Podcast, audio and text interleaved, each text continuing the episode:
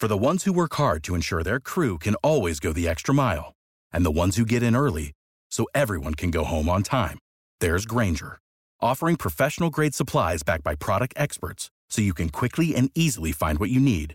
Plus, you can count on access to a committed team ready to go the extra mile for you.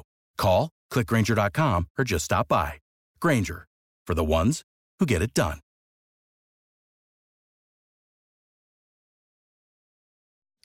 Now we head to Washington and continue our live in depth team coverage. And I told you a minute ago that a $1.9 billion um, emergency funding measure to increase security at the U.S. Capitol had cleared the House by a single vote, faces an uncertain future in a divided Senate. Blair Miller in Washington, the National Guard stationed at the Capitol since the January attack, are actually headed home this weekend?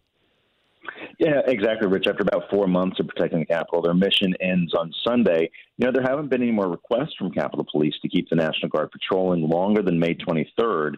Out of state guardsmen will return to their home station. DC's National Guard will get back to normal operations.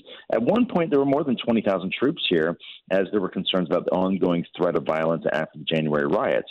So federal prosecutors have charged more than 400 people for involvement in the attack that led to five deaths, including a Capitol police officer. But that security and some of the images we've seen will start to relax a little bit this weekend. Uh, and I wonder, as as we get to the uh, emergency funding measure that's uh, in the Congress, is there any chance that that thing can get through the Senate? It barely squeaked by with one House vote.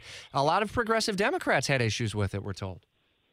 Yeah, and I think that you'll see a similar theme when it gets toward the Senate. You know, the House is a really good test for you know what's going to be close and what's going to not going to be. And if, if, it's struggling with Democrats, you can bet it's going to struggle with uh, Republicans, and certainly they would need Republican support for that to happen. And so, um, you know, looking at that, that's one aspect of it, and, and they're still kind of discussing, you know, the permanent military unit at the Capitol. So there are a number of things there that are being discussed as far as security in the long run. All right, WOKV's Blair Miller on top of the story for us this morning, as he is every weekday at 8:40 on Jacksonville's Morning News. Have a safe weekend, and we'll continue to follow the story probably into next week, certainly, as uh, the Congress also is, uh, where at least Republican senators are meeting with the president today over infrastructure. We'll have an updated look at that ahead.